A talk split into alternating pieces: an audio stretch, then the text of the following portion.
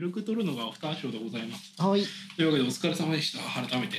お疲れ様でした。えーというわけで本編収録後のアフターショー。男3人で何話すんじゃみたいな。そういう時間でございます。E3 見ました？任天堂見ましたよ。にうん。やっぱみんな任天堂一緒でしたよね、うん。今回の E3 は。E- E3 じゃなくて任天天堂堂ダイレクトトを見たそうそうそう。だけであれが E3 の一部だったっていうことを今回初めて知りましたね、あそうだったかなみたいな。いやーそうなんすよね。じゃあなんか任天任代の話がメインになると思うんですけど。なんか気になる情報ありました？特に。あじゃあ僕からやるとやっぱりあのゼルダのブレス・オブ・ワイルドの、うん。まあ、開発が進んでるっていうふうなちょっとしたムービーが流れてああ楽しみだなっていうのとあと、まあ、個人的には「女神転生」新女神転生5ですね。これが今年の秋に出るっていうことでああめでたいと。また東京がひどい目に遭うっていうそういうストーリーなんですけど女神転生はまあそれですかね。はい。小田さんは？えスマブラに鉄拳が参戦していてもうなんかスマブラにどんどん格ゲーキャラが集約してくるんで 僕サムライスピリッツ大好きだからそろそろサムライスピリッツからナコルルが来るんじゃないかなって。次次ちょっと期待したいなって思ってます。鉄拳からでもカズヤが出てくるとは思わなかったですけどね、うん。なんであんな一応主人公ではあるけど基本父親殺しうん。極悪人、悪魔みたいな ひどい。やつであんまり任天堂っぽくないんですけど、まあ、そこがそこをあえて入れてきたあのうん。スマブラチーム。うん。ぽぽいぽい捨てててもうたまんないですね、うん。知ってる人には。うん。個人的に E3 まあ任代だとやっぱちょっと気になったのはあのゲームウォッチ。ああの去年もマリオ35周年でゲームウォッチ出ましたけどゼルダ版のゲームウォッチが出て、ちょっと買おうかなっていう。しかもなんかいいっすよね。あのこのコンパクトサイズでディスプレイめちゃくちゃ綺麗で,、うん。で地味にタイプ C という。そう充電がね。充電が。今時仕様で。そうなんですよね。あとなんだろう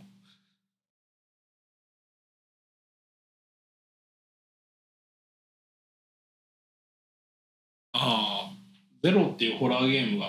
あなんか怖いの流れてましたね。えー写真を撮るやつ。ですかそうそう。そうそうはいはいはい。あれずっとやりたくて。ただあれ元のハードが WiiU なんですよね。おおあだからこうやりたくても WiiU のためにあれを買うのかっていう。のがあってようやくスイッチできたんでこれでようやくなんかできそうだなっていうのはなんかちょっと嬉しかったですね。うんそうなんですよね。あとは結構自分の周りだとメトロイドとか。あああ 2D の。うん。盛り上がってましたねなんか。メトロイドの新作を見ておーメトロイドバニアだなって思いましたけど。メトロイドから出たジャンルを。でも随分新しい完全新あ随分間の空いたうん。開発というか完全新作なんですよね。前回は Wii でしたっけ？すごいなじゃあもう一世代まるっと抜けてるってことですよね。ちょっとの世代まあ記憶がないんでああれなんですけど、うんリメイクとかはあった気がするんですけどね。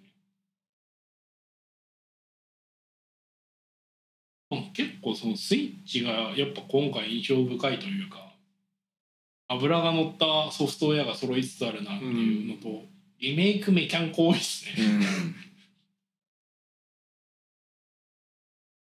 なんか見てたやつでこうドドンパチとか神様とか。めっちゃ弾幕がね飛び交っていてっていうあスイッチで来るんだみたいな、うん。うん。逆に言うとプレイステーションの影を今回あれ？E3 だともうソニー出ないんでしたっけ？あれ？そういえば。どうでしたっ去年ぐらいからもう出ないみたいな話そういやしてたな。プレイステーション5っていつになったら発売されるんですかね？あれ？いつになったら発売されるんだろうね。だんだんこう予約せずにも並ぶようになってきたという話は聞くけど、なんか難しいですよね。その間にこう購買意欲のある人がどんどん買えないままよそに流れるこう興味を失うみたいなになっていってしまってそこはやっぱり転売屋との熱い戦いが、うん。そろそろ安定供給をしていただきたいうん。いやなんでいまだになんか店頭で現物が売ってるのを見てないんですよね僕。あ見たことない。本当に売ってるんだろうか。都市伝説じゃないのかってずっと思ってますけど。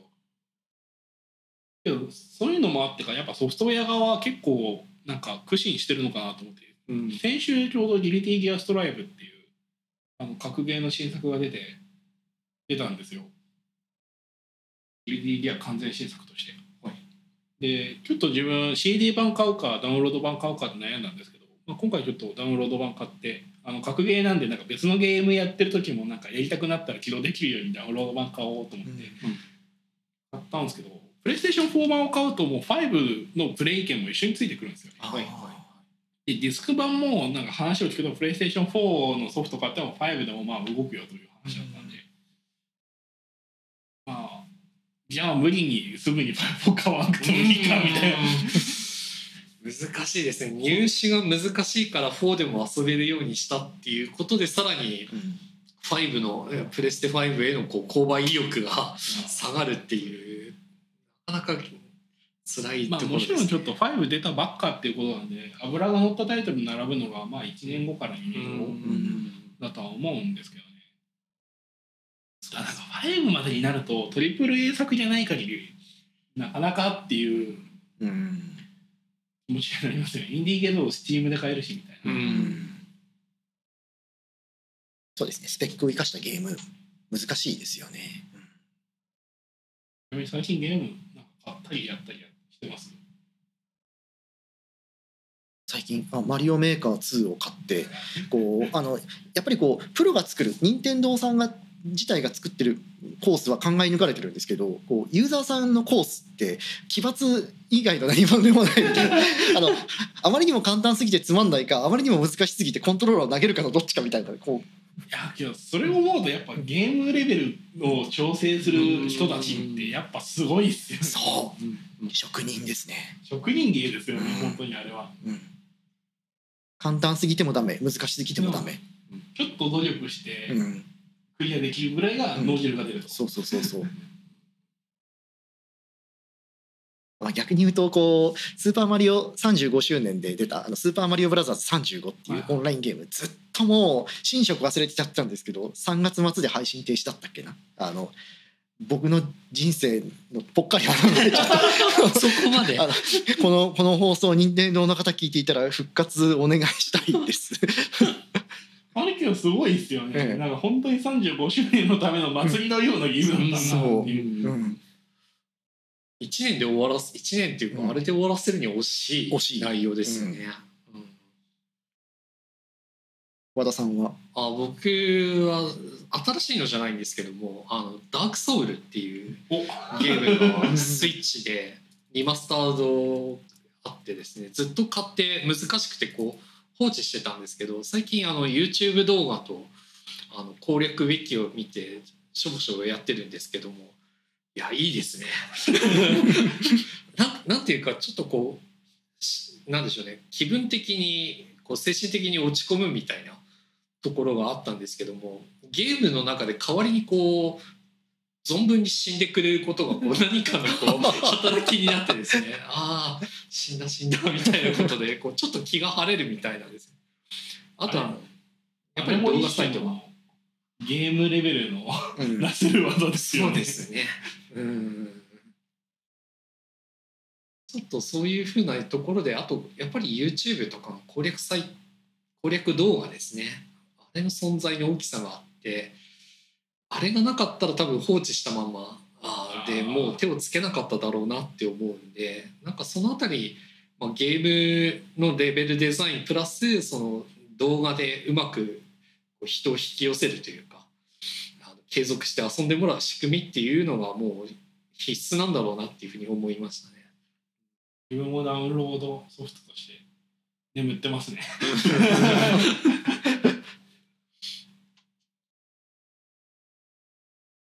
結構ゲームレベルってやっぱ難しいなっていうのはうん結構特にあえて一人で淡々とやり込む系のゲームってなんかゲームレベルむずいなと思っていて。あれどうやってるんですかねみんな。対戦ゲーでも格ゲーのゲームレベルとかかなりし繊細じゃないですか、うんはいはい。なんか誰かが強くなって 誰かが弱くなると荒れるみたいな。うん。修正しても荒れるし修正しなくても荒れるっていう、昔は明らかに調整ミスった格ゲーいっぱいあったけど最近なくなってきましたよね。うんまあ、オンラインで修正ができるようになったっていうのまあそれは大きいですね。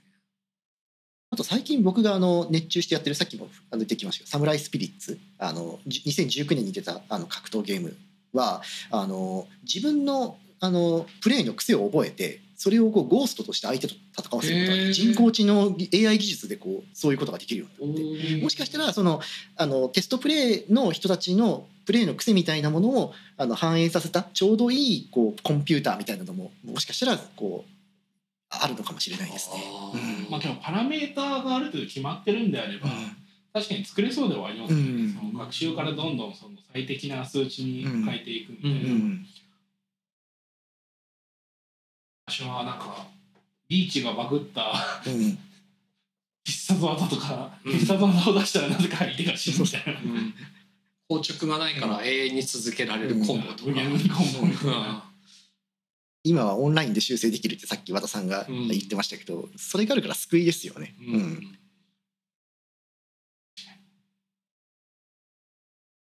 それであると同時に難しいですよね、うん。本当に。あのインディーゲームとか毎年数えきれないほど出る、うん。うんゲームインディーゲーム戦国時代うん。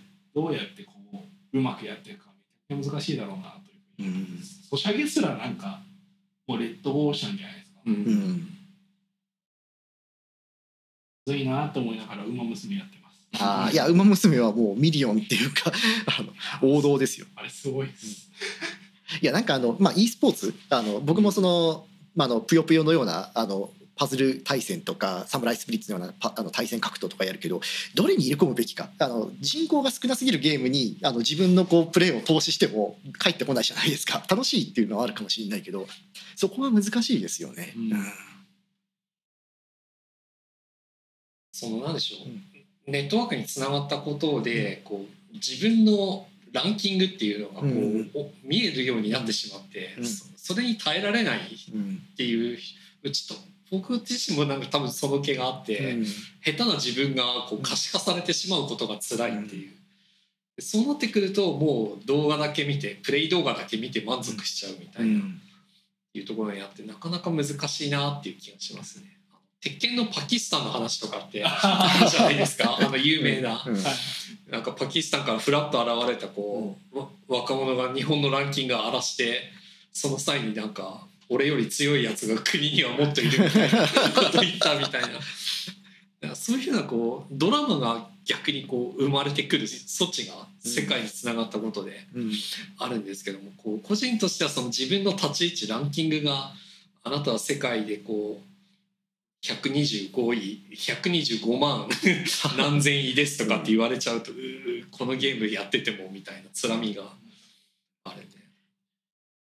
なんかちょっとゲームから話それちゃいますけどこう何者かであることを強いられる昨今とつながりすぎることによってなんか何者にもなれない若者たちみたいな話をなんかツイートツイッターとかやってる人がいて、まあ、昔とかだったらなんかこの地区で一番まるに関しては俺が一番うまいみたいなのがあったりとかこうクラスで絵がうまいみたいなのはなんか自己のアイデンティティとしてなんか形成できたけど今はすぐこうツイッターに上げるともう自分より上手い人がもうわんさかいる。だからこそこう上が見えないからこそ自己のアイデンティアイデンティティが形成できない保てないみたいな話はやっぱ見てると結構ちらほらあってちょっと難しいなっていうのを思いますよね。うん。何ゲームだけではなくてうん。全てのものにおいて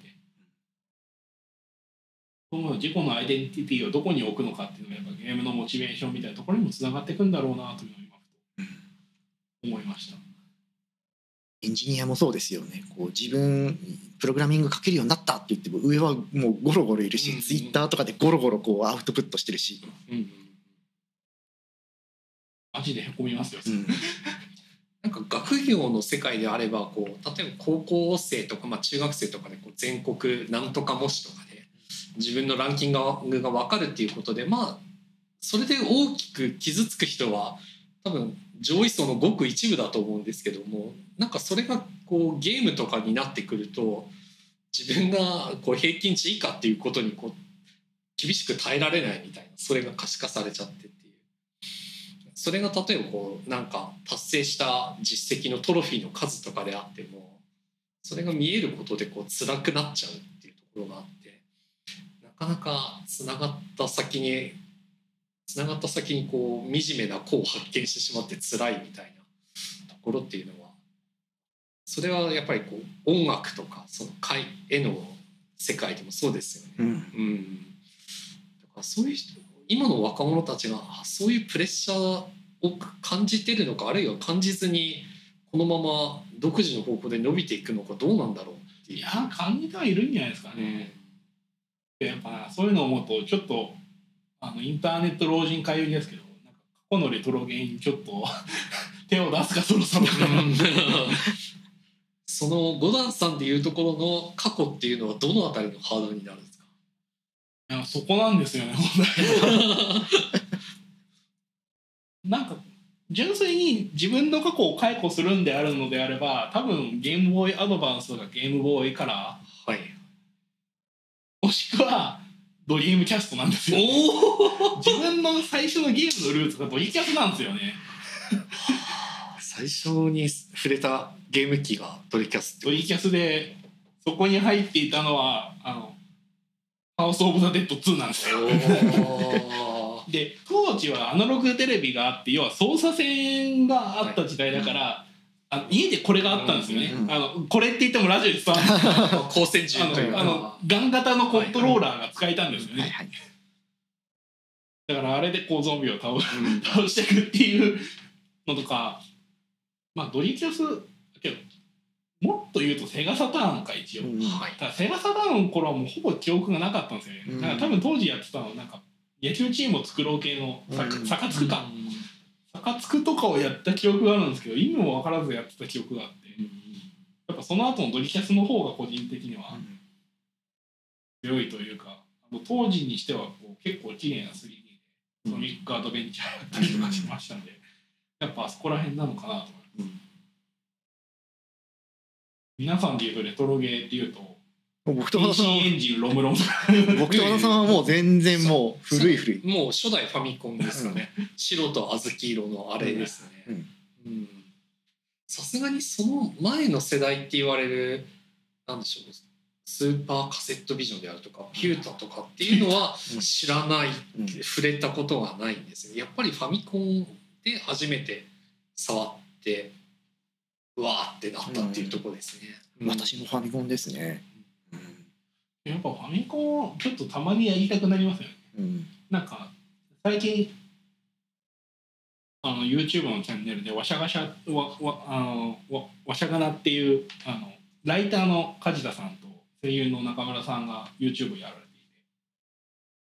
なんかそこのレトロゲーでやっぱファミコンとかできてなんかやりたいなとは思うんですけどなかなかやるハードがってう。いう、ん。ゼルダのゲームウォッチ。まあそうゼルダをやる分にはあれでいいんだよね。そうあとはあれですね。なんかそのそういう需要を汲み取ったのかあのピクセルのままではなんかスクエアはいはい。の作品を出すとかって言ってますよね、けど昔の。ポートピアをやりたいと思った時に。すごいあれをポートピアをやりたい時には別に多分あいつはリメイクされないだろうしなっていうね、みみんながラストだけは知ってるみたいな作品です犯人はみんなが知ってるけどやったことはなかなかないみたいな。まあでもね任天堂ファミコン探偵クラブをリメイクするぐらいだからいやワンチャンあるんじゃないの？あれ本当怖かった。当時やったけど、うん。本当怖かった。あの辺はファミコンってさっきのゼルダの話もあったけどゼルダもそうだしメトロイドもそうだしファミコン探偵クラブも確かディスクシステムですよディスクシステム。そうそうそう。ファミファミコンの下にこうガチャンってつける。もともとソニーが作る予定だそうそう。あいやいや違う。もともとソニーが作る予定だったやつはスーパーファミコン。あそうか。そう。でスーパーファミコンの前にファミコンにこうくっつけていわゆるディスクですよね、フロッピーディスクのようなものを入れるシステムがあったんだけどただファミコンのロムのあのあんいあの安くなるのと大容量化で不要になっちゃったんですよね。うん。あただあれをこうおもちゃ屋さんに行くと書き換えができたんですねそうそう。500円と。か500円。だ当時のもう僕と和田さんだけが知ってる。そうそうそう。そういうふうなねこうシステムが昔あってですね、